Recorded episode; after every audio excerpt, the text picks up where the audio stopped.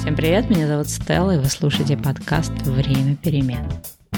Life's a foolish game. Do you ever feel the same? Well, maybe we could change. Turn the ship another way. Feel it in the darkness. We're sailing right into those jagged cliffs.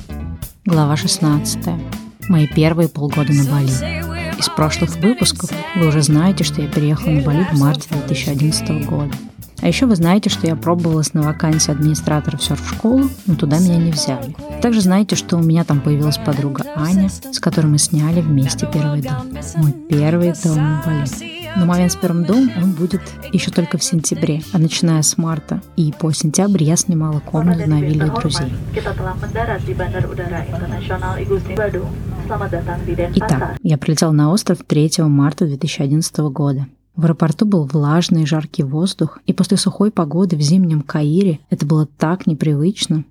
В аэропорту меня встречала загорелая и жизнерадостная Ирка Сабукина. Такая какая-то совсем другая, не та, которую я помнила ее по Москве и по офису. Тогда в офисе у Иры были медные волосы, но теперь они выгорели до блондинистых прядок. Сразу было видно, что она очень много времени проводит в океане. Ее загар был настолько бронзовым, какой может быть только у людей, которые живут в вечном лете.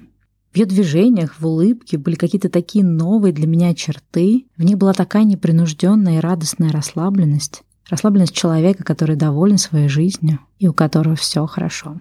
«Я тоже так хочу», — подумала я тогда, а вслух произнесла. «Ну и жарище тут у вас!» Все, кто хотя бы раз прилетал на Бали в сезон дождей, а начало марта — это все еще немножечко сезон дождей, знают и помнят этот жаркий тяжелый воздух пропитанный влагой и миксом исключительно балийских запахов.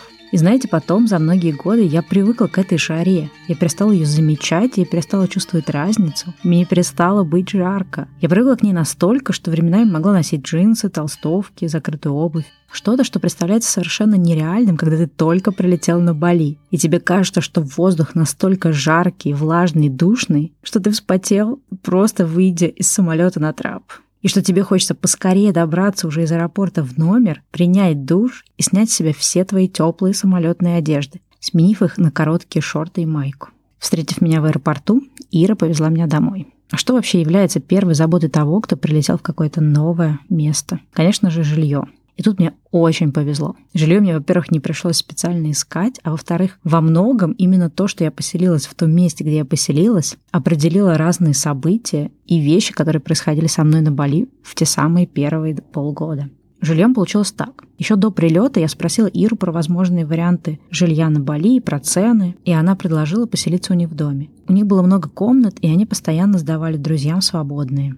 Я поселилась в огромной комнате. Я помню, что у меня была бамбуковая кровать с балдахином и отдельная ванна. Ванная заслуживает истории, потому что это была такая каменная, огромная джакузи-ванная, вроде тех, как показывают в спа-салонах, которые наполняют водой с цветами. За комнату тогда платила что-то вроде одного миллиона с чем-то. Мне кажется, миллион двести пятьдесят. Но тогда был другой курс рупии к доллару, и выходило, мне кажется, что-то вроде 120 или 150 долларов в месяц. Жильцов в дом ребята выбирали исключительно из хороших друзей. То есть это не был какой-то проходной двор незнакомых жильцов, это были, это всегда были очень какие-то классные люди, и я сразу попала в очень необычное место. Этот дом, это был, это была старая балийская вилла с бассейном, с зеленым садом. В середине двора росло огромное манговое дерево. И этот дом, он был как дом для большой семьи. У нас была терраса, на которой мы все собирались за огромным столом, вместе пили чай, готовили завтраки и ужины, обсуждали серфинг. Я помню, что в, в дом часто приезжали гости, и каждый день не был похож на другой. В этом смысле, наверное, большое спасибо Ире и обстоятельствам, что, оказавшись на Бали, я сразу же погрузилась в центр, пусть и небольшой, но тогда очень активной балийско-русской тусовки. Я помню все эти совместные отмечания дней рождений, свадеб, какие-то серф-трипы в разные уголки Индонезии. Мне кажется, по интенсивности мои первые полгода на Бали были более активными, чем последующие несколько лет. Так, наверное, всегда бывает. Вообще, с точки зрения того, что я именно сняла комнату на вилле с классными людьми, это было лучшее решение. Но не было каким-то специально продуманным, так просто получилось. Но сейчас, анализируя себя и обстоятельства, я думаю о том, что мне, как человеку, которому не всегда легко дается общение с незнакомыми людьми и не всегда дается быстрый переход от просто знакомых в друзья, да и вообще я подумала о том, что раньше у меня друзья всегда появлялись либо на работе, среди каких-то коллег, с которыми мы так плотно общались, что в какой-то момент становились друзьями. Либо друзья появлялись у меня в разных кружках и секциях, потому что я много чем увлекалась. Но оказавшись на Бали, если бы я тогда не поселилась в этом доме, мне было бы наверное, не просто обзавестись новым кругом общения. Учитывая, что офиса больше не было, и в кружке тоже никакие не ходила, ну, если не считать серфинг. А так получилось, что я сразу всех узнала. Вообще странно сейчас об этом думать, что тогда, в 2011-м, все всех знали. Это потом, годы спустя, можно было встретить кого-нибудь на Бали и очень удивиться, узнав, что этот человек живет на острове несколько лет, а ты его в первый раз видишь. Ну, в общем, я рада тогда, что я погрузилась вот в это общение, в эту тусовку. Ну, собственно, там же я познакомилась с Аней, потому что она была вторым человеком, который тоже снимал комнату этих ребят. И с ней же мы потом сбежали из этого дома и сняли свой собственный дом на Буките. Но это уже отдельная история.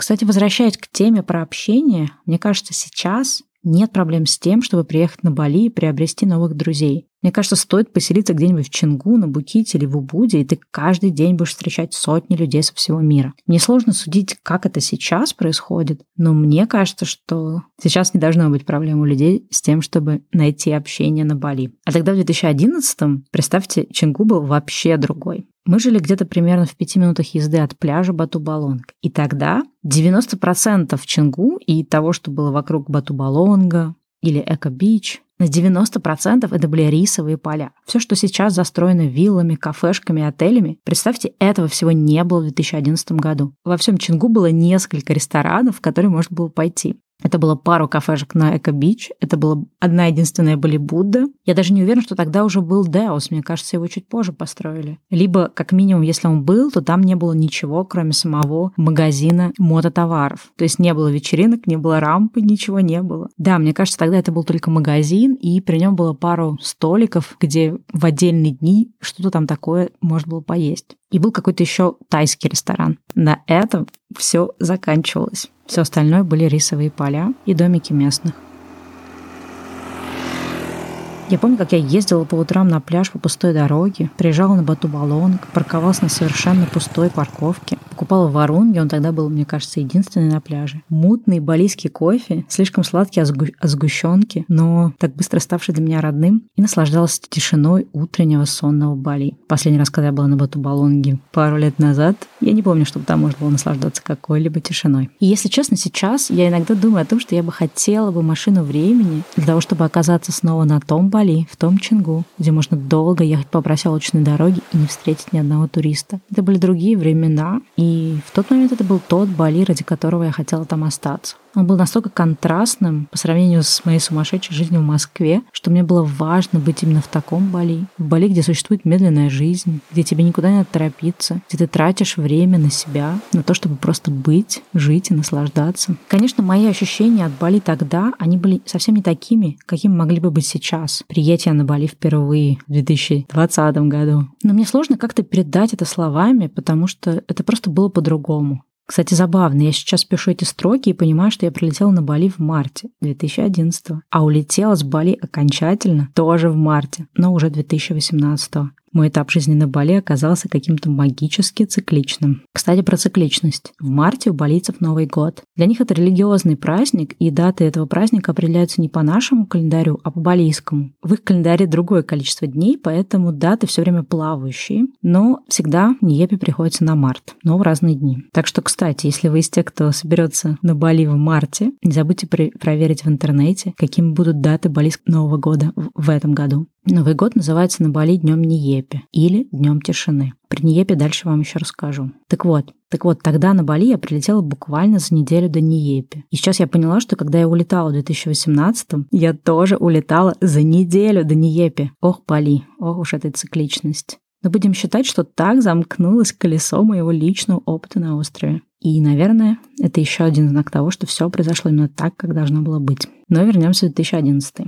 Итак, я прилетела незадолго до Ниепи, поэтому не успев оглянуться, я сразу же погрузилась в мир и культуру Бали. Давайте расскажу вам про этот день. Я на самом деле очень люблю праздник Ниепи, он необычный для меня, и я не раз писала про него статьи в своем блоге. Особенность Ниепи заключается в том, что в этот день, в день тишины, нужно действительно молчать. По старым традициям нужно еще медитировать и отказаться от всех радостей жизни, то есть уйти в какую-то аскезу и целый день медитировать, и таким образом обнулиться для Нового года.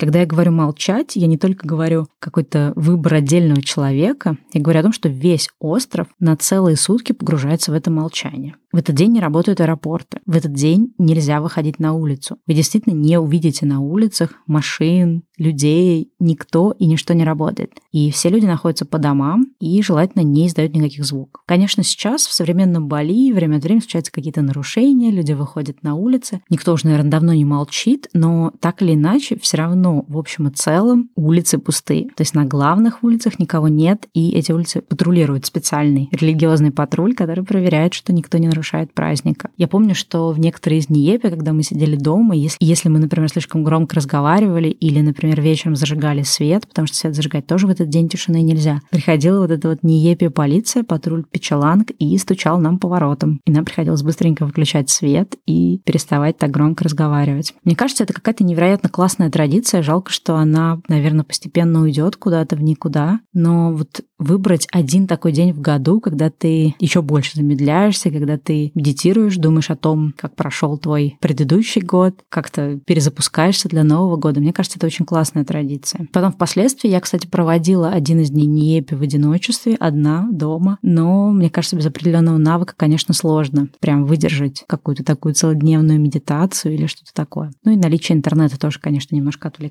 В этот момент вы должны спросить себя, что вообще делают на Ниепе люди, которые живут на Бали, но которые, например, не болится. Понятно, что если какие-то болицы еще будут задумываться о том, чтобы следовать своим традициям старым, то иностранцам, экспатам, живущим на Бали, а также туристам, это все довольно-таки далеко. Но, тем не менее, неважно, туристы или болиц, тебе все равно нельзя выходить за предел твоего дома. Ты должен находиться дома, соблюдать тишину и соблюдать отсутствие света ночью.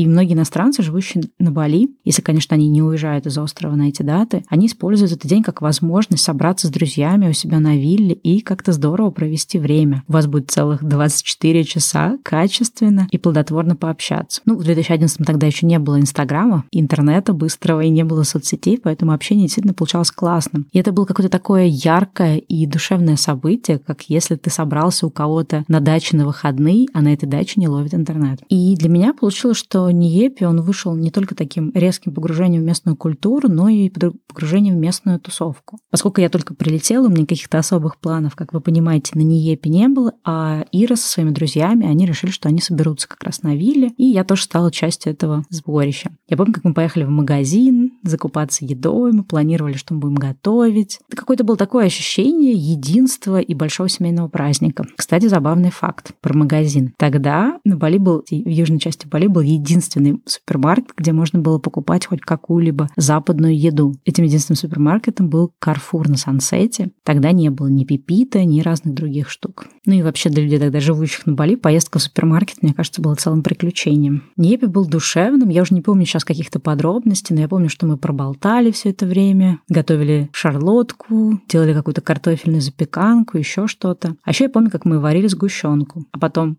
громко ржали и отмывали ее от всех поверхности, потому что она взорвалась. Выкипела вода, и никто за этим не уследил. В общем, Ниепи он прошел как-то так очень весело и душевно, и я как будто бы почувствовала, что я вот резко была принята в это местное сообщество, в жизнь на Бали и так далее. И не знаю, у всех ли такое бывает, но я тогда, наверное, искала какие-то знаки, точно ли это была хорошая идея приехать на Бали. Но все эти маленькие детали, вот этот душевный Ниепи, то, что я оказалась в этом доме классном у ребят, все это заставляло меня почувствовать, что я как будто бы дома.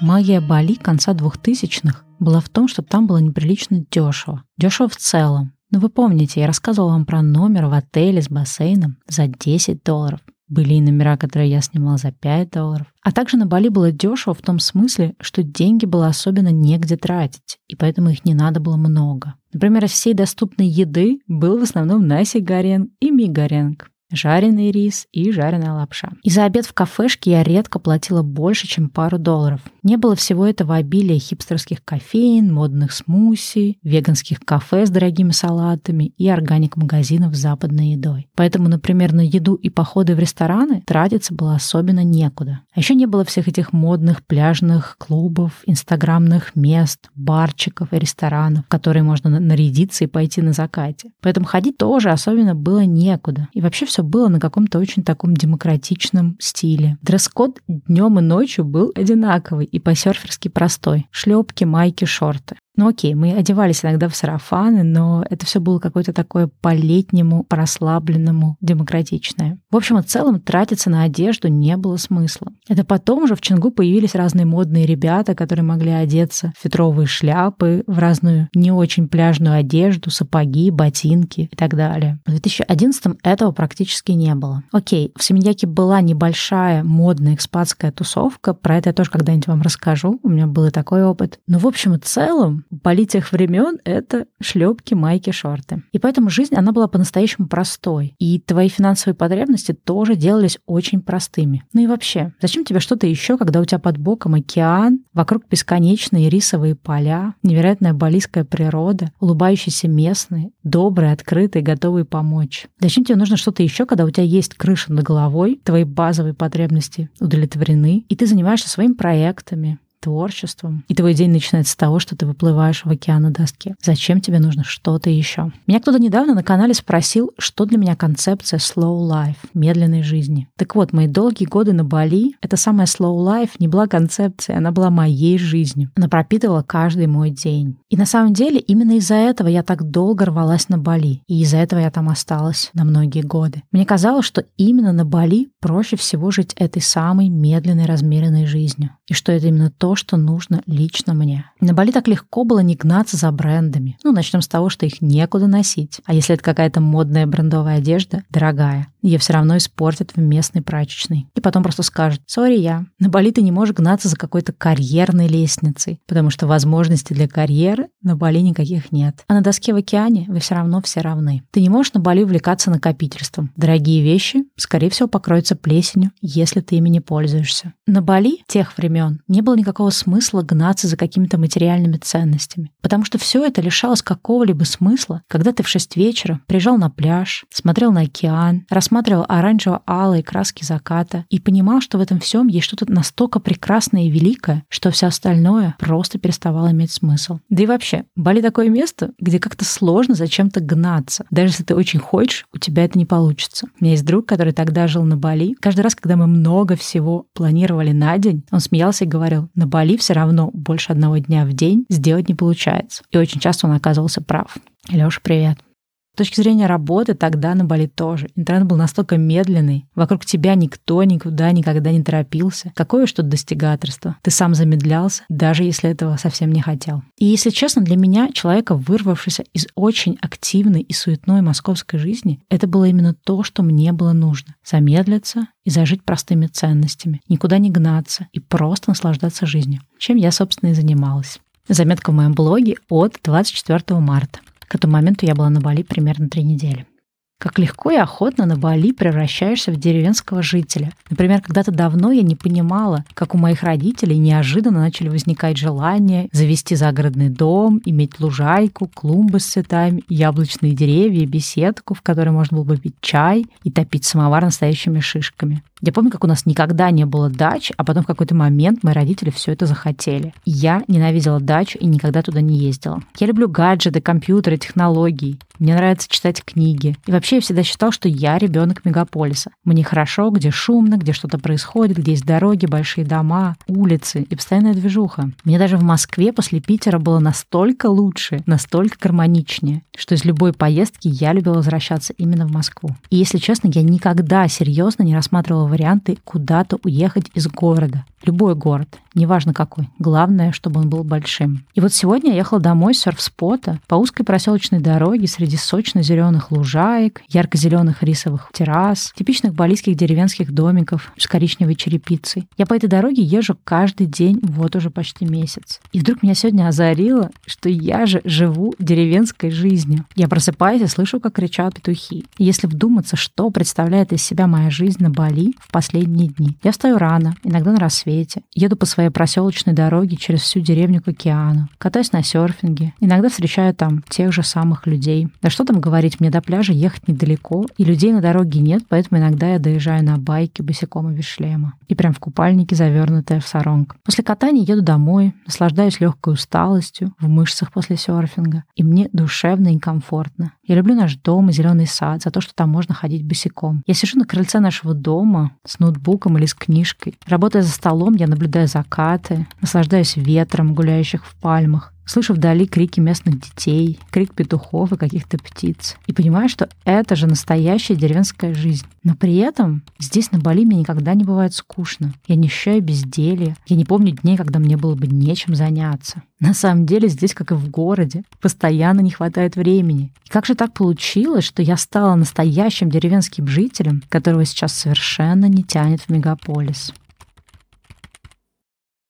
Так что первые пару месяцев на Бали я просто дала себе возможность расслабиться, влиться в эту медленную жизнь, жизнь, о которой я так давно мечтала. Я просто радовалась каждой минуте пребывания на Бали. Все, что я видела вокруг себя, все, что со мной происходило, все это складывалось в какой-то невероятно счастливый пазл, суть которого сводилась к тому, что я там, где мне надо быть. И сам факт того, что я просто уже сейчас на Бали, и у меня нет билета обратно, этот факт давал мне столько энергии, что я помню, как первые месяцы я сама без будильника просыпалась на рассвете. Тут надо сказать, что в обычной жизни я самая настоящая закоренелая сова. Я много раз пробовала перестроить свои биоритмы, пробовала ложиться рано, спать дольше, но, честно говоря, за многие годы экспериментов я ни к чему не пришла. И до сих пор для того, чтобы проснуться до 10 утра, мне нужно поставить будильник. При этом я легко могу работать до полуночи, не чувствуя никакой усталости. Но в тот первый год на Бали что-то случилось с моими биоритмами, и у меня было так много нереализованной энергии, что я и заснуть не могла, и просыпалась с первыми лучами солнца просто потому, что физически не могла спать больше. Мне хотелось наслаждаться каждой минутой и каждым днем жизни на острове. И я помню тогда же, в первые месяцы жизни на Бали, я поняла, что у меня есть стойкое ощущение, что я не вернусь обратно в Москву.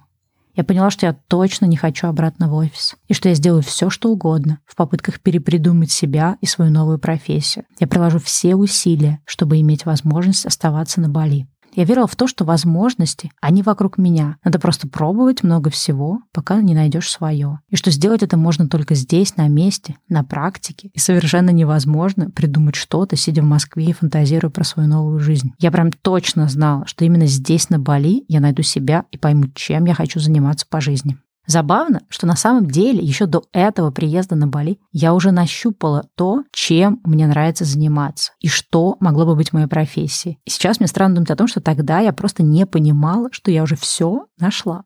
И доказательство, вот вам заметка из моего дневника. Она была сделана так на минуточку 22 января 2011 года, за несколько месяцев до приезда на Бали. Заметка звучала так. Сижу, делаю новый блог. Понимаю, что это именно то, чем мне нравится заниматься бесконечно. Это именно та деятельность, которая может держать мое внимание часами и не наскучить. Есть и другие заметки в моем дневнике о том, как мне нравится писать статьи, как мне хочется развиваться в копирайтинге, мне нравится создавать блоги, и находясь сейчас в своем 2020, мне хочется как будто бы прокричать самой себе в 2011. Стелла, просто продолжай делать то, что ты уже делаешь. Сфокусируйся на этом. Это и есть твое. Хватит искать, хватит пробовать. Просто развивайся в том, что тебе уже нравится. Ты уже все нашла.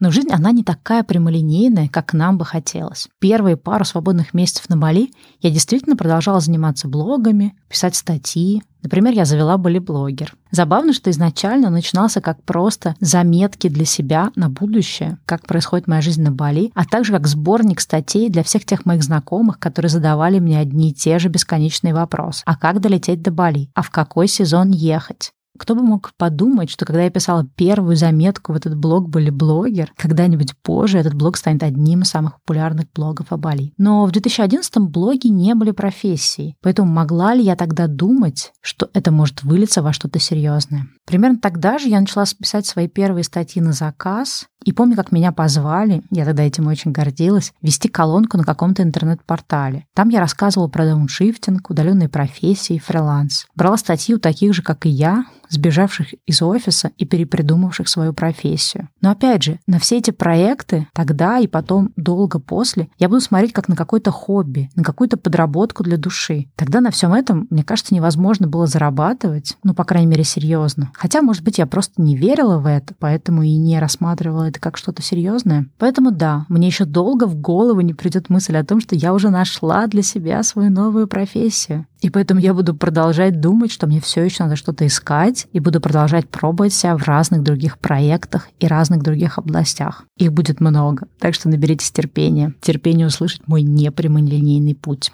С другой стороны, мне кажется, я тогда попалась на ту ошибку, на которую попадаются многие. Для развития своих собственных проектов или для получения навыков в новой профессиональной области нужно время, и его нужно много. И первое время нужно быть готовым работать бесплатно. Об этом мы говорили в прошлом выпуске с Аней. И первое время надо сознательно выбирать те проекты, где ты получаешь новые навыки или где тебе очень интересно, а не те, где тебе заплатят деньги. Сейчас я твердо убеждена в этой философии. Если, находясь на Бали, ты выбираешь что-то просто потому, что тебе там платят деньги, то тогда, в принципе, можно было просто оставаться в Москве, в офисе. Там денежных возможностей гораздо больше, они более прямолинейные, более гарантированные. Но если ты уехал на Бали как раз для того, чтобы найти что-то новое, что-то другое, что-то для души, ты просто обязан помнить о том, что ты должен выбирать не деньги, а навыки, опыт и то, что твое, даже если оно тебе не приносит первое время денег. Но если честно, когда у тебя заканчиваются деньги на счету, сложно быть таким мудрым и философским, да? Поэтому в какой-то момент я буду соглашаться на те проекты, в которых я увижу хоть какой-то шанс начать наконец зарабатывать деньги. В том числе я буду соглашаться на разные временные подработки, которые будут прилетать мне от моих знакомых. Например, однажды я целую неделю позаменяю человека, который работает менеджером русского мини-отеля. Случилось все так. У меня была подруга, у нее тоже была подруга. И вот этой самой подруге-подруге ее мужу нужно было улететь на неделю в Москву. Этот муж тогда работал в русском мини-отеле. И ему нужен был кто-то, кто присмотрит за отелем неделю, пока они будут отсутствовать. Ребята предложили мне за эту работу 100 долларов. Окей, по балийским меркам 100 долларов это были неплохие деньги. Мне в любом случае нужно было пополнять как-то свои запасы. Плюс я подумала, что это все-таки новый интересный опыт. В мои обязанности входила встреча гостей по прилету, расселение и также ежедневное посещение виллы, чтобы убедиться, что у всех все в порядке. Довольно-таки непыльная работа, особых каких-то вещей она от меня не требовала. И деньги были хоть не гигантскими, но, как я уже сказала, по меркам Бали тех времен они были неплохими. В какой-то момент в этот мини-отель должна была заезжать группа русских ребят. Они прилетели на Бали на фототур. Соответственно, мне нужно было их встретить, расселить, собрать потом всех вместе, рассказать им про программу их вот фототура и познакомить с парнем, который этот фототур у них будет вести. Я помню, что я тогда была в приподнятом настроении, мне казалось, что это такая ответственность. Вот, приехали ребята на этот прекрасный остров. Наверное, они очень рады этой поездке, они в предвкушении, и у них, наверное, миллион вопросов про Бали, на которые я сейчас отвечу. Представьте, первое утро ребят на Бали. После завтрака они все собрались в гостиной, расселись на диванах. Мы сидим на вилле, огромный бассейн. Вилла такая немножко в тропическом стиле. Все такое утопает в зелени. В общем, идиллическая картинка. Первый вопрос, который я слышу, это «Так, а до пляжа как нам дойти?» «Дойти?» – спрашиваю я. «Ну, идти вообще-то долго, лучше на байке, минут пять где-то». «На байке? Вы издеваетесь?» Я не вожу байк и не собираюсь на эту ерунду садиться. В описании нашего тура было написано, что мы будем жить на берегу океана. Я специально выбрала именно этот тур. Я собиралась по утрам ходить купаться. Купаться? Ну, вообще-то мы с вами живем в Чингу. Тут э, в основном серфят и очень сильный прибой, и вода такая темная. Ну, вообще тут никто не купается. На пляже нельзя купаться? Мы зачем вообще сюда приехали? Вы что, издеваетесь? К пляжу нет, хорошо. А где ближайший пляж? Ну, вы можете доехать до Куты, но там тоже не очень. Можно в Нусуду поехать, там хорошие пляжи. А где этот ваш Нусуду? Ну, минут 30-40 на машине. Так, приехали, пляжи, значит, нет. Хорошо. Что тут еще есть? Бары, рестораны, магазины, где что вообще находится? Ну, в Чингу не очень много всего. Тут такой спокойный в основном район. Ну, есть пару ресторанчиков. Один где-то примерно, наверное, в 10 минутах на байке, второй в 15. Но так вообще вам придется, конечно, в Семеняк ездить, там все есть. В Чингу тут у нас так, поспокойнее. В Семеньяк ездить? Подождите, мы пешком никуда дойти не можем? Ну, нет, вы не сможете. Вилла посреди рисовых полей, тут как-то все так рассчитано, чтобы либо на машине, либо на байке. И в этот момент девочка, которая первая спросила про пляж, расплакалась. Я сижу и понимаю нелепость этой ситуации. Человек находится на острове Бали, приехал сюда в отпуск, сидит на классной вилле, но потому что кто-то где-то когда-то ей построил другие ожидания и рассказал о том, как она будет ходить пешком до пляжа, гулять до ресторанов, купаться в морской воде, и она это все себе представила, она плачет, потому что она понимает, что вся ее поездка, весь ее отпуск полетел к чертям. Сквозь рыдание она говорит о том, что это ужасное место, что она жалеет, что она сюда приехала, и она хочет сегодня же улететь отсюда. Я пытаюсь ее как-то утешить, хотя я, честно говоря, плохой утешитель. Я не совершенно не знаю, что ей сказать. И думаю только о том, быстрее бы пришел этот парень, который будет вести этот фототур и как-то, в общем-то, всех отвлек. Появляется парень, и тут выясняется новая, более сногсшибательная деталь. Когда ребята приобретали тур, и когда они видели рекламу на этот тур, там обещалось, что тур будет вести известный московский фотограф. Но, к сожалению, парень, который приехал, он совсем не московский, совсем неизвестный. И, честно говоря, даже не уверен, что он был фотографом. Я не знала его супер близко, но где-то с ним пересекалась. Я знала, что он какой-то творческий парень, но он, мне кажется, никогда не работал фотографом. Да, он, конечно же, знал Бали очень хорошо, потому что жил там и наверняка мог показать им какие-то классные места, но, наверное, это сложно можно было назвать фототуром. Ну, дальше там посыпались какие-то еще детали, какая-то несостыковка с номерами, кто-то, как выяснилось, оплатил одноместное проживание, но номеров было ровно в два раза меньше, чем ребят, поэтому даже если мы бы захотели, мы физически никого не, не могли расселить отдельно. В общем, это такой типичный, наверное, какой-то российский турбизнес, когда людям обещают одно, а в реальности другое. Когда менеджер в турфирме наверняка никогда не бывал на Бали, рассказал людям, в какое райское место они едут, люди составили свои ожидания, а потом оказались разные несостыковки. Я так понимаю, что они не смогли набрать достаточно людей в фототур, поэтому не стали брать именитого фотографа и нашли кого-то на Бали. Как понимаете, я должна была всего лишь неделю кого-то заменять. Но для ребят я была человеком, который их встретил, заселил и выглядел как представитель турфирмы, человек, который, в общем-то, за все тут теперь отвечает. И в этот момент, конечно, я очень много вспоминала, как, мне, как меня наняли на этот временный проект, как мне сказали, что ну ты там просто рассели их, на вопросы ответь, это все, что от тебя требуется. Как все это превратилось в маленький кошмарчик. Слава богу, мне повезло, что это была всего лишь неделя, и через несколько дней вернулся мальчик-менеджер, я сдала ему дела и забыла про эту ситуацию как про страшный сон. Не знаю, чем там закончилась история, отменил ли кто-то этот фототур, уехал ли кто-то. Я, к сожалению, уже об этом не узнал. Вообще, надо сказать, что вот работа в туризме – это, наверное, одна из самых очевидных возможностей, куда направляются те, кто, как я, переехал жить в какое-то такое вот туристическое место, да, переехал жить к океану. Ну, действительно, чем еще заниматься, где в месте, где единственный бизнес – это в основном туристы, и других работ особенно нет. Сейчас, наверное, Бали немножко поменялся, появилось много предпринимателей, не знаю, инфобизнесменов, удаленщиков, людей, которые делают свои какие-то творческие проекты. Тогда это все было в меньшей степени, и практически этого всего не было, поэтому туризм это был единственным способом. Поэтому большинство людей либо работали в серф-школьном туризме, либо занимались арендой вилл, либо какие-то такие вот мероприятия организовывали.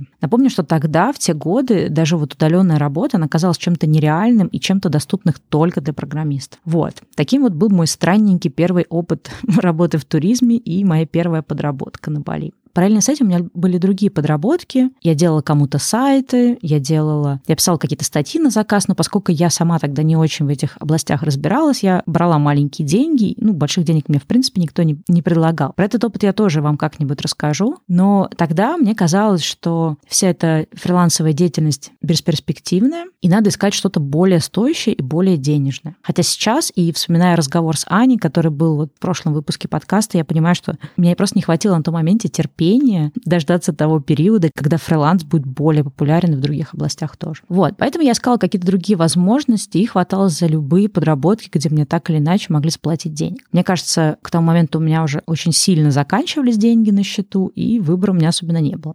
И когда ко мне поступило новое предложение, ребята, на вилле которых я жила, предложили мне заниматься с ними организацией серф-кемпов. Причем предложили это не как временный какой-то проект, предложили мне организовывать это вместе, и по большому счету мы договорились о том, что мы будем партнерами в этом проекте и будем делить прибыль пополам. Честно говоря, я на тот момент особенно не раздумывала. Во-первых, потому что у меня не было выбора, мне нужно было вписываться в какой-то денежный проект. Ну, во-вторых, мне, наверное, тогда это казалось хорошей идеей. Во-первых, мне казалось, что я довольно-таки неплохо знаю своего будущего бизнес-партнера. Я действительно его чуть-чуть знала, но на самом деле, как оказалось потом, не настолько хорошо, чтобы объективно оценить, сойдемся ли мы характерами. Во-вторых, как мне тогда казалось, я присоединяюсь к проекту, который уже существует. Он достаточно успешный, по крайней мере, так мне про него рассказали. И я понимала, что по большому счету, раз эти серф-кемпы уже существуют, уже проходили, значит, более-менее все отлажено, есть какое-то уже понимание по бюджету, по всем процессам, и все, что мне нужно, это быстренько внедриться во все это, обучиться всему и просто продолжать что-то, что уже и так происходит. Ну и в-третьих, у меня сложилось четкое ощущение, что этот проект про деньги. То есть это не мой какой-то там фриланс копирайтовый, где мне платили 10-20 долларов за статью. Это было что-то такое более серьезное, плюс э, к тому моменту уже было понятно, что популярность Бали постепенно набирает обороты, значит, это неплохой проект проект. Плюс э, дальше я еще расскажу вам о том, как устроены серф-кемпы. У этих проектов, в принципе, на тот момент была неплохая маржа и очень понятная логистика. То есть организационная часть была нехитрой, и поэтому, конечно же, я согласилась. Сейчас, анализируя мой первый год в Бали, пока я писала тоже эту главу, я поняла, что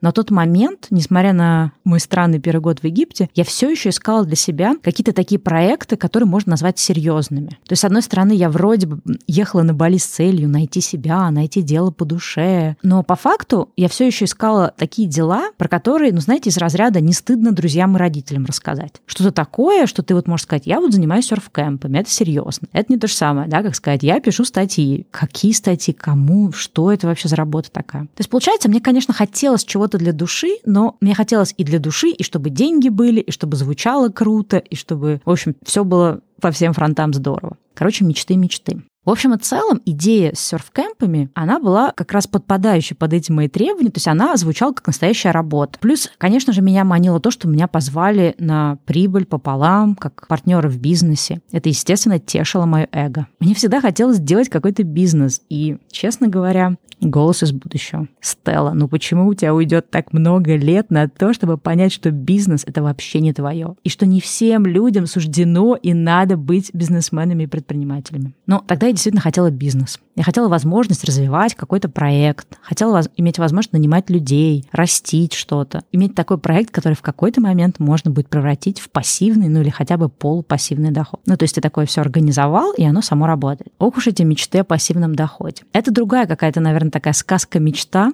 которая касается всех, кто хотя бы раз подумал о том, что я сейчас брошу свою текущую работу, уеду куда-то там, придумаю себе пассивный доход, и будет у меня все классно. Незадолго до того, как я приехала на Бали, тогда, мне кажется, я еще была в Египте, мне попалась книга Тима Ферриса «Четырехчасовая рабочая неделя». Тогда она плюс-минус только вышла, о ней еще, естественно, никто не знал, Тим Феррис был довольно-таки неизвестным человеком, но эта книга быстро стала бестселлером. И в какой-то момент докатилась до меня. И я помню, что меня настолько покорило все, что связано с этой книгой. Я стала фанатом Тима Ферриса, я стала фанатом всех его идей, и я искренне верила, что я смогу повторить все то же самое в своей жизни. Как пример, меня настолько тогда покорил Тим Феррис, что, прочитав его книгу «Четырехчасовая рабочая неделе, когда вышла его следующая книга «Четырехчасовое тело», то есть эта книга связана со здоровьем, как ментальным, так и физическим, я сразу же купила эту книгу и потом долго еще по ней жила. Но это отдельная история. В общем, приглашение присоединиться в кемп, оно мне тогда показалось неким таким подарком с небес, отвечающим тому, что бы я хотела сделать со своей жизнью, особенно начитавшись Тима Ферриса. Ну, типа, Вселенная ответила на мои запросы.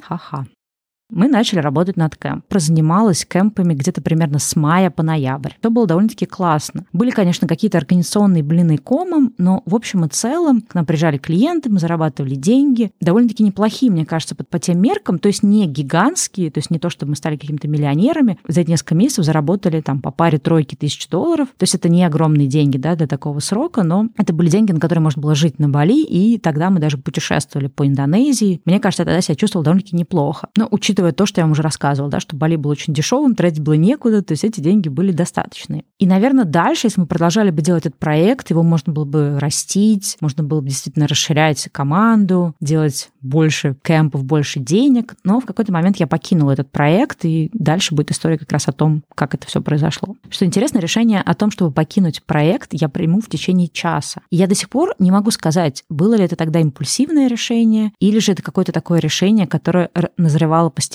Возможно, это было и то, и другое. Итак, давайте я вам расскажу про серф-кэмпы. Как я уже сказала, в общем и целом идея была хорошая. И ребята, которые изначально придумали вот этот конкретный серф-кэмп, они были одни из первых, кто, в принципе, начал делать серф-кэмпы на Бали. Об этом всем мы разговаривали с Ирой Кособукиной в пятой главе этого подкаста, так что можете там послушать.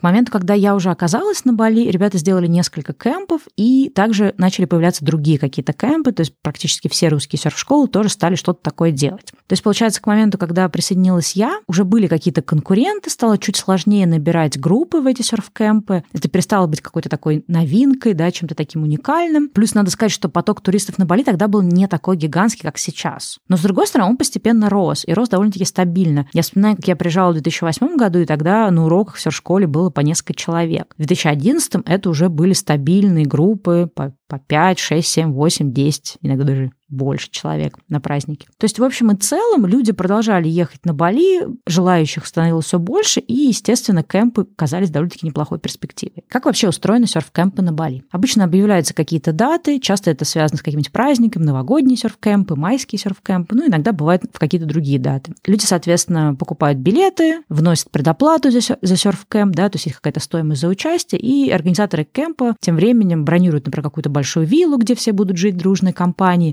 договариваются с серф-школами, чтобы провести серф-уроки. Обычно под, учеников серф-кемпа выделяют отдельных инструкторов, составляют какое-то расписание. То есть, когда люди приезжают в этот серф-кемп, у них обычно есть расписание на каждый день. С утра, например, серфинг, после обеда поездка на пляж или какая-то экскурсия к водопадам. Какие-то дни еще что-то может происходить, в общем, в зависимости от фантазии организаторов. Доход организаторов зависит от того, э, сможешь ли ты привести в кемп достаточное количество человек. Потому что понятно, что если людей мало, у тебя есть какие-то фиксированные доходы, ты на всех поделишь, может получиться мало денег. Также все зависит от того, как ты договоришься с виллой, то есть проживанием, во сколько тебе обойдутся все вот этапы программы, ну и учет всякого форс-мажора. Потому что на Бали постоянно что-нибудь происходит. И, как вы понимаете, в любой стране третьего мира, и в том числе на Бали, никто тебе ничего гарантировать не может. В общем, случаются разные накладки. Все это составляет бюджет, но так или иначе, если ты привозишь достаточно большой большое количество людей в кемп, то твой доход неплохой. Ну, в общем, я стала частью этого бизнес-проекта, серф-кемпов. И мне кажется, как начинающий бизнесмен, я наступила на очень стандартные грабли. У нас была с моим бизнес-партнером какая-то договоренность, но, естественно, все это было на словах. Мы просто договорились, что мы делим прибыль пополам, обязанности тоже делим пополам. Но нигде не было прописано, какие это обязанности, кто что делает, кто кому что должен и так далее. Плюс я почему-то тогда решила, ну, в общем-то, не безосновательно, но тем не менее, не учла я специфику Бали. Мне казалось, что раз эти кемпы уже проходили несколько раз, то гарантированно есть отработанные процессы, просчитанные бюджеты, четкие договоренности с посредником. Ну, то есть уже все поставлено на поток, нужно просто следить, чтобы все происходило, ну и думать, как это все расширять дальше, да, как растить бизнес. Мне как раз интересно была вот именно такая часть стратегическая с точки зрения роста бизнеса. Я не очень люблю заниматься оперативными делами, организацией чего-то, особенно досуга туристов, то есть это не совсем моя тема. Мне интересно придумывать что-то, внедрять что-то и, и как-то развивать какие-то проекты. И с точки зрения моих, например, ожиданий, да, что все процессы уже отлажены, есть просчитанный бюджет и так далее, тут, наверное, у меня случилась определенная профдеформация. Это, знаете, когда вы работаете в какой-то области, вы ко всему, вы на все остальное тоже смотрите с точки зрения этой области. Поскольку я очень большое время проработала в крупных западных компаниях, где огромное количество людей, огромные структуры, и поскольку эти компании международные, то эти структуры, да, во многом придуманы задолго до, до появления этой компании в России, они спускаются сверху, и все отлажено и отработано. И, наверное, у меня были какие-то наивные ожидания, как с египетским проектом, да, как и также с этим тоже проектом. То есть я все еще жила в этих ожиданиях, что делать свой бизнес, делать стартап, это не то же самое, как работать на крупную компанию. Там все-таки многие процессы, они подстрахованы тем, что есть много людей, есть много всего, что заранее уже протестировано и отработано. И я действительно думала, что все будет, в общем, классно, что все, что мне нужно, это прийти в проект, мне кто-то передаст дела, я быстро внедрюсь во все это, благо у меня высокая степень обучаемости, и начну просто все это делать. Я не знаю, знаю, почему мне показалось, что маленький, практически на коленке сделанный проект на Бали будет, будет работать так же четко, как работают крупные корпорации в Москве. Ну, что тут могу сказать? Плюс 10 к моей бесконечной наивности. Когда я начала уже заниматься этим проектом, я попросила ребят выслать мне какие-то вот старые материалы, но на деле никаких файлов и табличек с бюджетами, никаких каких-то четких договоренностей, ни, ну, в общем, никаких процессов, как оказалось, не было. Все, что существовало, это логотип, название и примерная идея. То есть даже добиться четкого понимания, а какая была программа на прошлом серфкэмпе, я не смогла. Но если честно, меня как-то тогда это вообще ни разу не смутило. Мне даже это понравилось, потому что я люблю все исследовать, все как-то заново продумывать. И первые месяцы, да, я как-то наслаждалась тем, что проект полностью на мне. Надо сказать, что мой бизнес-партнер тогда очень много путешествовал, отсутствовал на острове, но это тоже меня почему-то тогда не смущало. В общем, я думала, что, ну, отлично, зато я сейчас сама все тут налажу, сама все продумаю и выстрою под себя. И я помню, как я создала такой огромный файл крутой в Excel, где можно было буквально там введением пары цифр полностью рассчитать бюджет, потенциальную прибыль, и можно было бы а вот если у нас там, например, приедет 5 человек в кемп, а если приедет 10, а если приедет 20, и можно было прям все точно цифры увидеть. Например, сколько нам нужно бронировать машин, если у нас там такое-то число участников, соответственно, какие у нас расходы, то есть это все рассчитывалось. Я ужасно тогда гордилась этим Excel-файлом. Я очень люблю всякие такие циферки, просчеты и прочее. И мне нравилось то, что теперь не надо гадать, что, ой, ну, в прошлый раз что-то то ли столько, то ли столько-то мы заработали. Ну, наверное, в этот раз примерно так же будет. Теперь мы знали точно, вели учет всех доходов, расходов. Я была безумно этому рада. Как я уже говорила, да, мой бизнес-партнер вот именно в то время, когда мы начали заниматься проектом, он большую часть времени отсутствовал. То он уезжал на несколько недель в Москву, потом они уезжали на несколько недель путешествовать, потом еще куда-то. Но э, я как-то, как я уже сказала, особо не переживала на эту тему, и, вспомнив заветы Тима Ферриса, я решила, что надо учиться делегировать. И я нашла девочку, которой я делегировала разную текучку, а себе попыталась составить такие более стратегические дела. Она занималась расселением, развлечением гостей, какими-то такими мелкими задачами, например, съездить с ними на экскурсию и так далее. Мы ей платили какие-то деньги, мне кажется, это было в районе 500 долларов в, в месяц, что, в принципе, на Бали неплохая зарплата, учитывая, что она занята была всего лишь несколько часов в день, то есть это была не полная занятость. Она могла заниматься какими-то еще делами. Плюс мы с ней договорились, что если туристы там через нее приобретают какие-то дополнительные услуги, то она может э, зарабатывать на этом комиссию. Ее задача была все это организовать уже напрямую между туристом и ей. Учитывая, что тогда даже тем же инструкторам и администраторам в школе платили не очень большие деньги, мне показалось, что это здорово, и что, в общем, я такая молодец. Мне понадобилось определенную силу, чтобы убедить моего бизнес-партнера в том, чтобы делиться нашей прибылью с другим человеком, но я ему объяснила, что таким образом, в общем-то, все будет лучше организовано. Ну и себя тоже в каком-то смысле спасла, потому что одной было довольно-таки сложно делать все, все, что нужно было делать. Ну, в общем, мы делали наши серф-кемпы какое-то время. Поначалу все было достаточно вяло, потому что, несмотря на то, что кемп существовал формально с 2009 года, но, ну, честно говоря, бренд не то чтобы был как-то простроен, то есть не было такого, что было какое-то сарафанное радио, и люди знали уже о нашем кемпе и просто туда приезжали.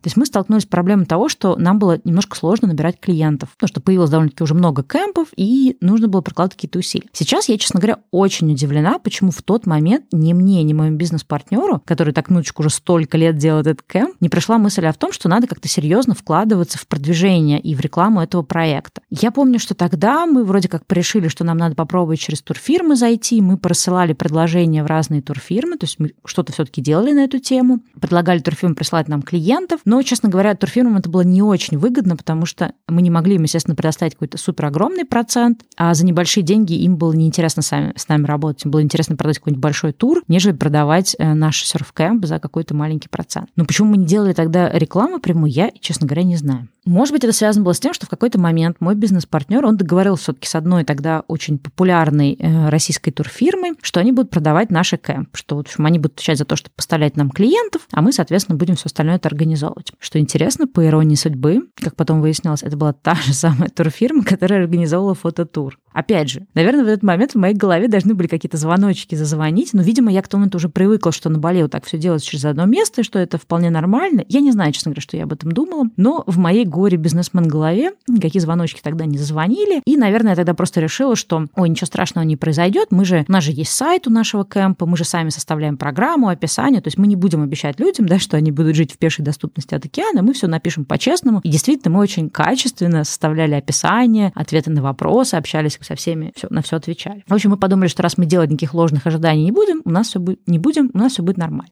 Еще одна интересная деталь заключалась в том, что вот тот мини-отель, да, в котором мне удалось какое-то время поработать, еще одна интересная деталь заключалась в том, что вот тот мини-отель, про который я вам уже рассказывала, где у меня была короткая недельная подработка. Этот отель тоже принадлежал этой турфирме. Поэтому какая-то у нас такая сложилась договоренность с этой, серф, э, с этой турфирмой, что мы можем пользоваться этим отелем. И даже в какой-то момент у моего бизнес-партнера родилась идея, что зачем нам делать вот эти временные двухнедельные серф-кемпы, а давай мы организуем постоянный серф. То есть получается, что человек может приехать в любое время, в любые даты, то есть нам не надо привязывать людей к нашим датам, а мы будем постоянно организовывать какую-то программу и серфинг, и развлекательную. И получается, человек может подключаться на любые дни. Мы так рассчитаем программу, чтобы независимо от того, когда человек приехал, ему попадались разнообразные активности, ему было интересно. Это, на самом деле, была довольно-таки классная идея, и ее потом в том или ином виде реализовали разные другие серф-школы на Бали. Но они, конечно, немножко лучше, чем наша задумка ее реализовали. То есть они, например, сняли огромную виллу на много-много лет, перестроили эту виллу под свой кемп и полностью, да, контролировали все от проживания, размещения до серф-уроков и какой-то дополнительной программы. Мы, конечно, пошли другим путем,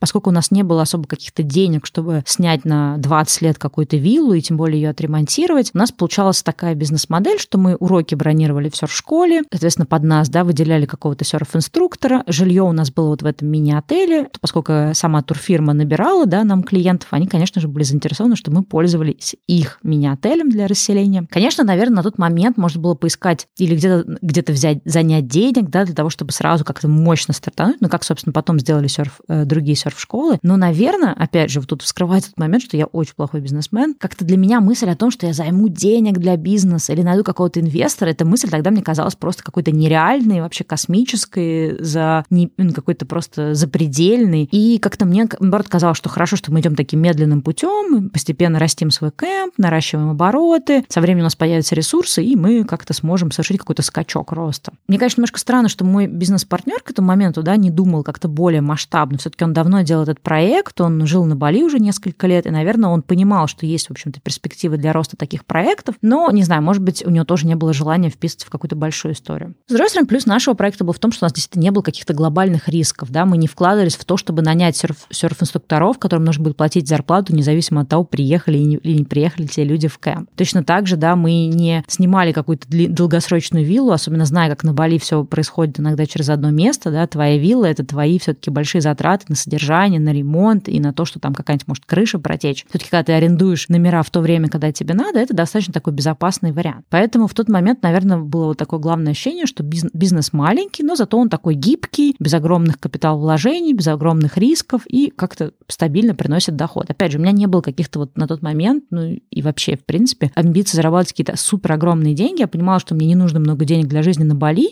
соответственно, мне важно покрыть свои там базовые расходы, иметь комфортную жизнь, и к тому моменту она была довольно-таки комфортной благодаря этому кемпу. И, в принципе, я буду счастлива. То есть я занимаюсь тем, что мне нравится, я, я не голодаю, что еще нужно для счастья. И, в общем-то, в какой-то же момент моя жизнь начала устаканиваться, я занималась этими кемпами, в общем, все было хорошо. И к этому моменту я как-то уже почувствовала, что все, я, наверное, остаюсь на Бали, гарантированно, все тут у меня складывается. И в конце сентября мы с Анькой, той самой из, прошлого выпуска, мы сняли свой собственный дом на Буките и съехали, соответственно, от ребят в Чингу. По каким-то совершенно непонятным, загадочным для меня причинам это почему-то положило какое-то начало моей размолвки с моим как раз бизнес-партнером. Ну, он был как раз тем, тем человеком, у которого мы снимали эти комнаты на вилле в Чингу. И почему-то, когда мы переехали на Букит, ребята очень сильно нас обиделись. Они сказали, что вот мы вас пригрели у себя дома, а вы просто взяли от нас сбежали. Ну, то есть нам достаточно сложно было им объяснить, что, во-первых, это было все очень спонтанно, наше решение. Во-вторых, ну, действительно, как-то к тому моменту мы как-то, не знаю, в каком-то смысле остепенились на Бали, и нам хотелось уже какой-то своей жизни, своего дома. Потому что все равно, когда ты снимаешь комнату дома у кого-то, ты не имеешь такой свободы. Ты не можешь там устроить какую-то вечеринку вечеринку спонтанную, позвать какого-нибудь чувака, с которым ты познакомился где-то. Я помню, ко мне приезжала подруга, и было довольно-таки некомфортно, потому что как-то мне так сказали о том, что вот ты там нас не предупредила, что у тебя кто-то будет жить. Ну, то есть вот такие вот моменты. Хотелось, естественно, чтобы был собственный дом, свободы, чтобы ты мог себя чувствовать, что ты там не у родителей отпрашиваешься. Но вот почему-то ребята нас тогда обиделись, и поскольку одним из этих людей был как раз мой бизнес-партнер, все как-то в тот момент уже начало рассыпаться, но не окончательно рассыпалось. Для того, чтобы все окончательно рассыпалось, потом произошла определенная ситуация. Ну, как я уже сказала, мне кажется, что все просто было накопительным эффектом. Если бы, может быть, я бы осталась жить в Чингу, или, может быть, если ребята бы не восприняли наш переезд как что-то такое негативное, может быть, я бы и продолжала бы потом еще долго заниматься КЭМ. Но про это я вам еще дальше расскажу. Вообще, мы действительно, вот этот переезд на Букит и то, что мы нашли дом, это произошло невероятно спонтанно. Мы пытались ребятам объяснить, что у нас какая-то случилась любовь с первого взгляда с Букитом, и что дом мы вообще сняли за один день. Причем мы даже не искали ничего. Ну, в общем, бывает на Бали так, что какие-то магические вещи сами складываются в пазл, но как-то вот ребятам это не понравилось, и, может быть, они нам не поверили, что у нас вот так случилось спонтанно. История действительно спонтанная. Я вам сейчас расскажу, как все это было, и я просто могу дать, не знаю, руку на отсечение, что все было именно так. Так вот, в конце августа мы узнали, что на Буките открылся серфовый бар Fin. Тут надо сделать важную ремарку. Если вы бывали на Бали в последние несколько лет и, например, когда-либо попадали в Fin,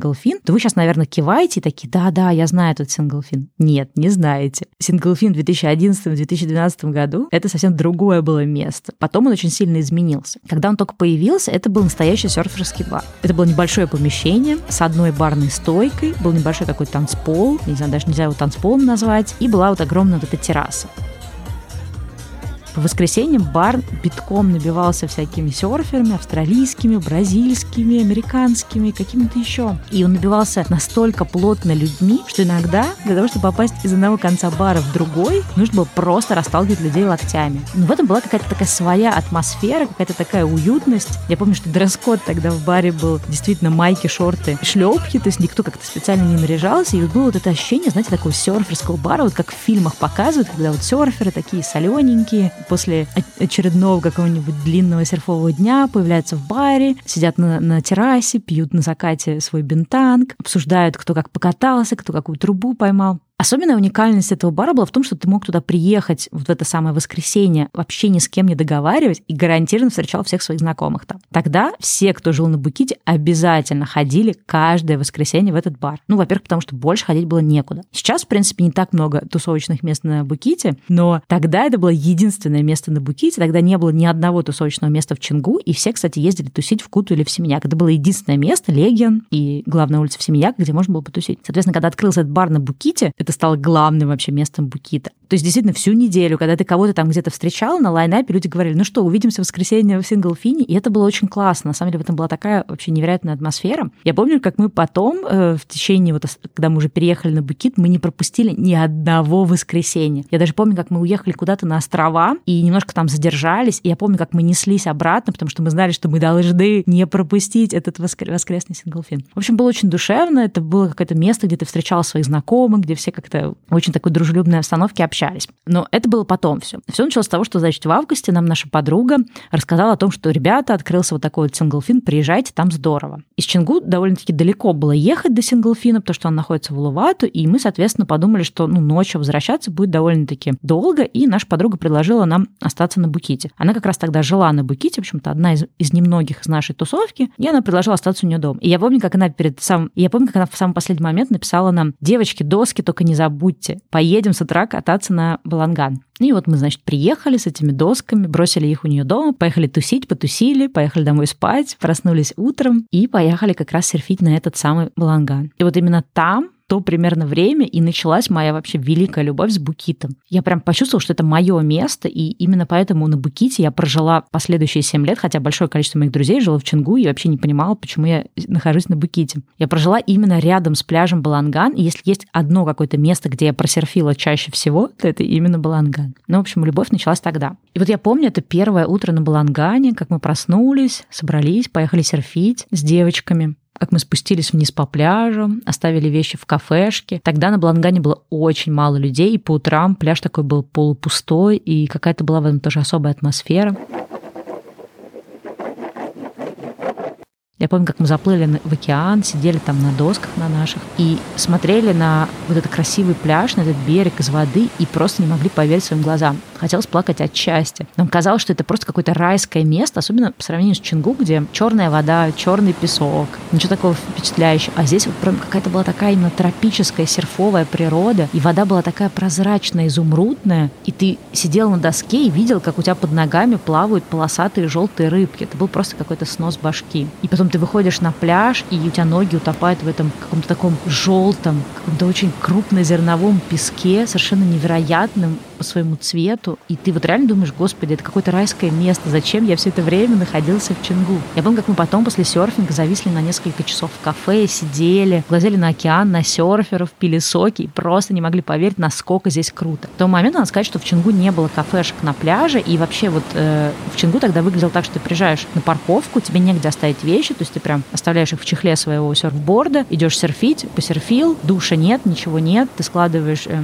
переодеваешься, складываешь, в общем, мокрые вещи в, в твой чехол и едешь домой. И такой вот был серфинг. А на Балангане вот именно вот эта вот атмосфера серфовая, что все кафешки полны каких-то, что в кафешках разгуливают эти серферы загорелые, все разговаривают про серфинг. И невероятно вот красивая природа, очень крутые волны, то есть намного мне больше понравилось там тогда. И я помню, мы сидели в этом кафе, и как-то почти синхронно Санька озвучили мысль о том, что, блин, надо же переезжать на Букит, здесь очень круто. И самое главное, что здесь есть синглфин. Потом мы еще раз э, эту мысль обсуждали дома, то есть она у нас реально поселилась, но мы не относились к этому серьезно. Я помню, как Анька просто в шутку сказала, что так, я начинаю думать о том, чтобы все-таки переехать на Букит. И я помню, как я ей такая говорю, так, только не забудь меня забрать, ни в коем случае не уезжай без меня. И потом было, соответственно, какое-то следующее воскресенье, когда мы снова поехали в Синглфин, снова остались в гостях у нашей подруги Любы, снова проснулись утром, снова проснулись утром, поехали серфить на пляж, посидели в кафешке, потом заехали обратно к Любе домой. Я помню, что мы сидим у нее дома, болтаем, едим фрукты, обсуждаем, как круто живется на Буките, и мы как-то, в общем-то, произносим мысль о том, что здесь очень круто, прям хочется сюда переехать. Но мы до этого момента даже как-то серьезно к этому не относились. И Люба такая говорит, ну а чего, вон у меня ребята русские через дом от моего дома съезжают, может вам туда переехать? Мы такие, ребята, да, надо, наверное, посмотреть, что там как. И Люба нам такая говорит, а что ждать-то? Вот, идите прямо сейчас с ними поговорите. Они вот как раз сегодня вроде переезжают, вроде они как раз дома, ну, уже там вещи вывозят, вот как раз и поговорите с ними, и дом посмотрите, что вам откладывать. И мы такие, ну, пойдем. И вот мы с Анькой заходим в этот дом, и в этом доме не было ничего такого специфического. Это не была какая-то невероятная вилла с видом на что-то. Это был очень простой, очень маленький, очень аскетично обставленный балийский дом. Но мы просто вошли и влюбились в него. И вот это вот ощущение того, что это вот какое-то подтверждение нашей свободной жизни, что это дом, где мы будем жить вдвоем, мы будем тусить, приглашать друзей, и мы будем на этом велик любимом буките. Мы прям просто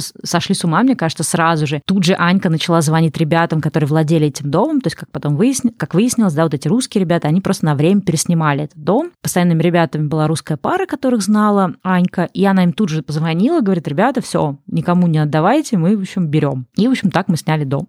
Просто за один день. Вот, но, как, ну, как я уже вам говорила, да, про, как только мы переехали из Чингу на Букит, у меня начался какой-то разлад с моим бизнес-партнером, то есть он постоянно злился на то, что я не нахожусь постоянно в Чингу, говорил о том, что так это нереально работать, хотя на самом деле, например, большую часть времени наши клиенты, да, они проводили вообще в Куте, да, на серф-уроках или на каких-то таких вот штуках. Ну, в общем, все как-то пошло уже, наверное, не так, и, наверное, уже не могло быть исправлено, хотя непонятно, почему это было именно связано с переездом, но так или иначе, видимо, все накапливалось по капле, как это бывает, и потом одна какая-то капля капля. В общем-то, все как-то перекрыло, и сосудик наш перевернулся. У нас произошла такая определенная кризисная ситуация с нашими серф-кэмпами. В общем, все нормально, никто не погиб, что называется. То есть там просто была такая э, проблема с логистикой, и на самом деле она произошла во многом из-за того, что вот мы пользовались услугами этого мини-отеля, и ребята, которые тогда занимались этим отелем, они были не очень организованными по части, в общем, ведения дел, и произошел определенный косяк. Я до сих пор убеждена, что косяк был исключительно на их стороне, что ребята были не очень организованными, и, в принципе, в какой-то, наверное, небольшое подтверждение моих слов заключалось в том, что один из парней, который, в общем-то, как раз тогда занимался кемпом, не тот, который меня изначально нанимал, а самый главный, он потом делал другой проект на Бали, из-за которого, в общем, большое количество людей потеряло деньги, потому что он собрал деньги у инвесторов, пообещал им и развалил проект. А потом сделал еще раз еще один проект, где он снова собрал деньги у инвесторов и еще раз развалил проект, и потом его радостно депортировали с Бали. Но тогда это все еще было, естественно, впереди только, и никто не знал, что, в общем, такой не особо честный парень и не особо, в общем-то, отвеч... как-то не особо запариваешься про бизнес. И, в общем, я, наверное, была тоже в том... И наш серфкэмп в каком-то смысле был, наверное, один из первых жертв его неорганизованности или халатности, или безответственности, неважно. Ну, я, наверное, не буду сейчас вдаваться в какие-то детали или называть какие-то имена, потому что все это на самом деле не имеет никакого значения. И как бы я эту историю не рассказывала, все равно, наверное, эта история будет выглядеть как что-то, где я пытаюсь себя выгородить э, и сказать, что все такие плохие, а я одна хорошая. Я, конечно, тоже во многом виновата в том, что я видела, что ребята допускают определенные косяки, но мне тогда казалось, что, в принципе, на Бали все через одно место, и все так работают, и, в общем, все будет хорошо. Ну, в общем, все были хороши, ребята накосячили, а мы позволили им накосячить. И, в принципе, наверное, эта ситуация была бы просто разрулена как-то, да, мы бы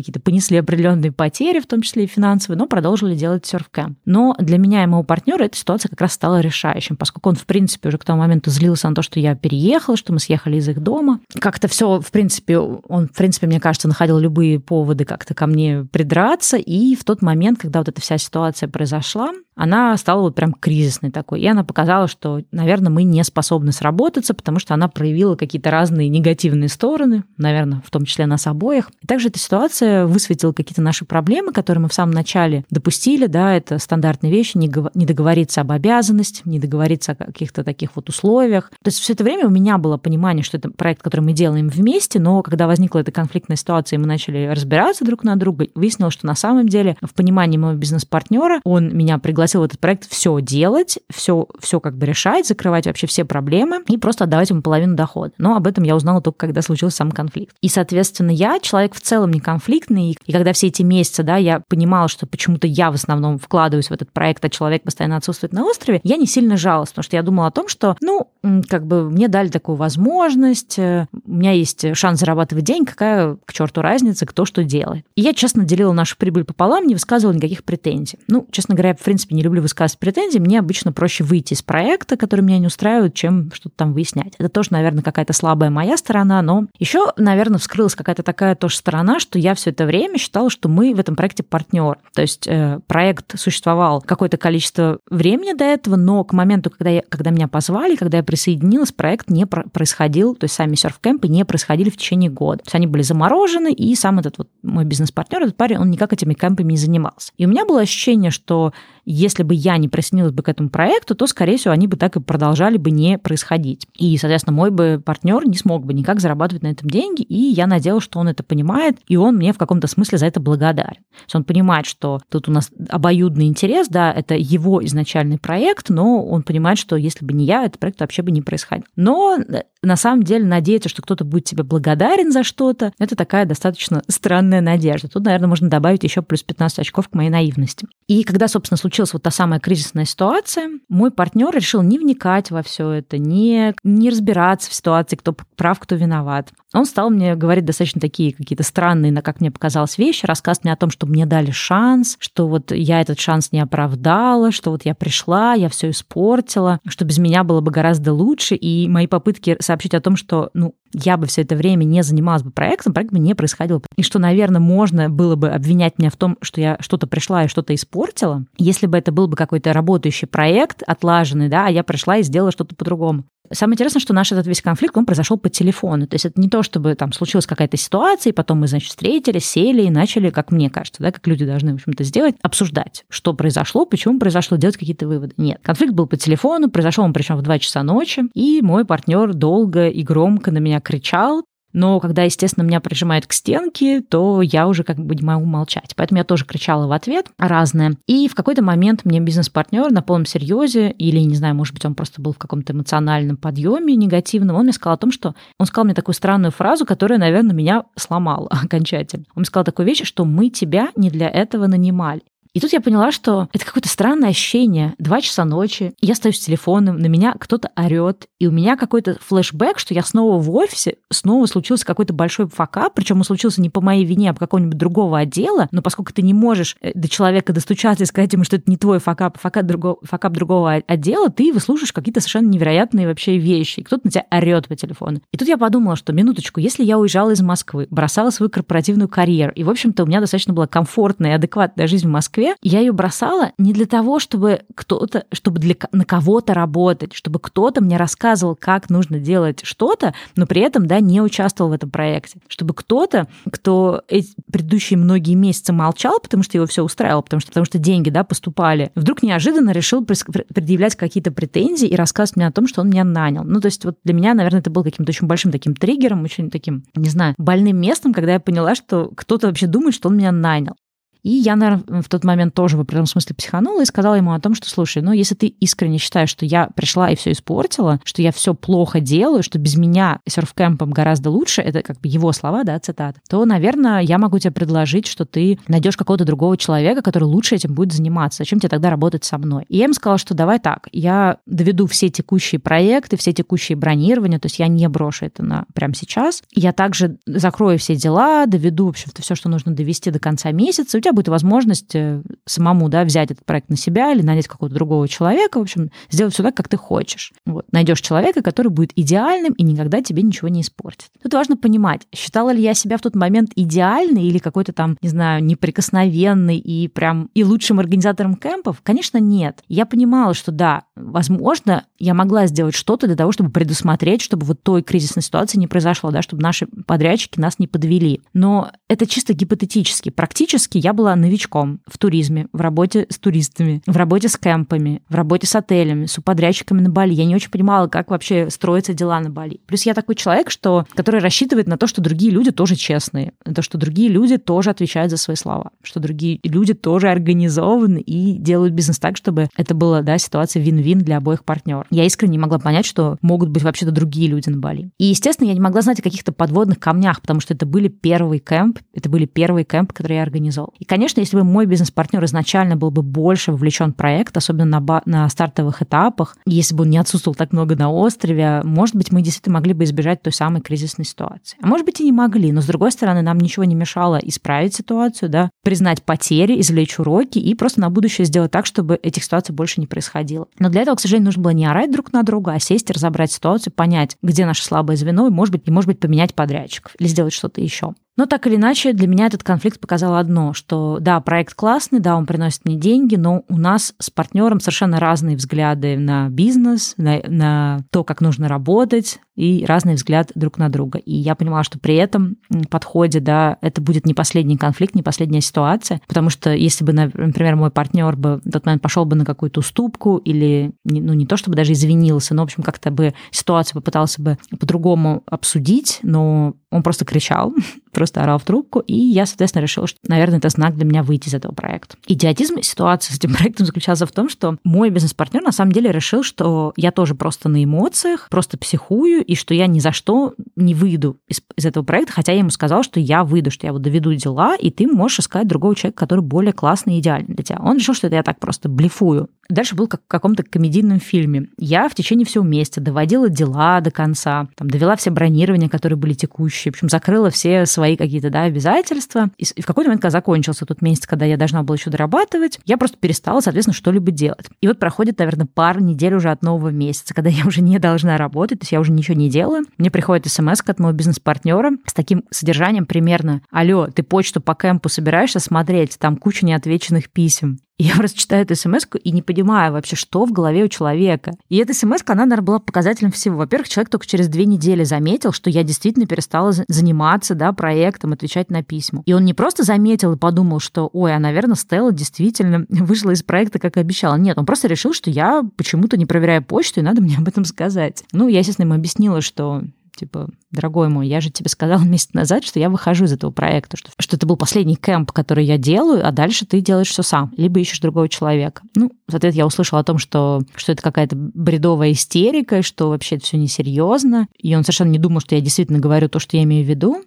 Мне пришлось объяснить ему, что я не из тех людей, кто будет блефовать такими вещами. Ну, то есть я бы не стала бы угрожать и идти на как, в какой-то вабанк просто для того, чтобы его испугать или еще что-то. Ну, в общем, на этом наш разговор закончился человек меня тут же пошел и удалил из Фейсбука, да, это тоже один из способов, наверное, взаимодействия с своим бывшим бизнес-партнером. Что интересно, прошло много лет, этот человек до сих пор со мной не разговаривает. Он долгое время был мужем моей очень хорошей подруги, и это было довольно-таки странно, что когда ты приходишь и видишь их где-то вместе, ты здороваешься, и тебе один человек, то есть моя подруга говорит привет, а второй человек, он просто делает, что тебя нет. Ну, в общем, так вот закончился мой бизнес-проект. Вот эта ситуация, она, конечно, очень сильно меня выбила из колеи, потому что я плохо переношу такие вот скандалы, какие-то вот такие ситуации, когда ты расходишься с человеком, с которым ты до этого общался. То есть мне это очень сложно дается. Я чаще всего начинаю параноить, что все-таки я была виновата, что я что-то сделала не так. И, как я уже говорила, да, у меня нет иллюзий, что я прям идеально в этой ситуации поступила. То есть какие-то, наверное, вещи я могла бы сделать по-другому. Но мне, конечно, было очень э, сложно и печально, когда я поняла, что человек не просто мы там разошлись, да, в плане серфкэм, то есть человек со мной не разговаривает. Это сильно осложнило тоже мое общение с определенной баллистской тусовкой, потому что ты понимаешь, что ты приходишь в гости к определенным друзьям, он там будет, и он будет тебя игнорировать. А, и все тебе будут говорить, что ну хватит вести себя как дурачки, давайте уже пообщайтесь.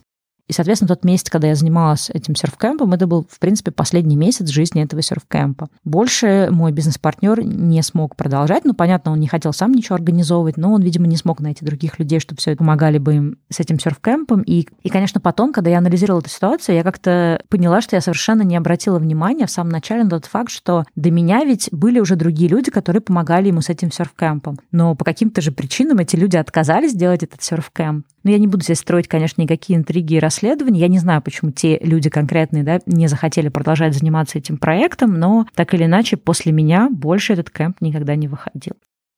Я, конечно, потом очень долго анализировала эту ситуацию, потому что мне не давало покоя то, почему я не смогла выстроить отношения с своим бизнес-партнером. Почему я окажусь в ситуации, где я буду точно знать, что я ничего плохого не сделала, но все будет выглядеть так, как будто я действительно виновата и все испортила. Ну и разные мысли связаны с тем, почему со мной что-то не так, почему я не могу придумать какую-то для себя работу на Бали, почему я не могу наконец-то устаканить свою жизнь, почему я все еще ищу себя, вот уже полтора года, как я в свободном плавании, и я все еще не могу найти себя.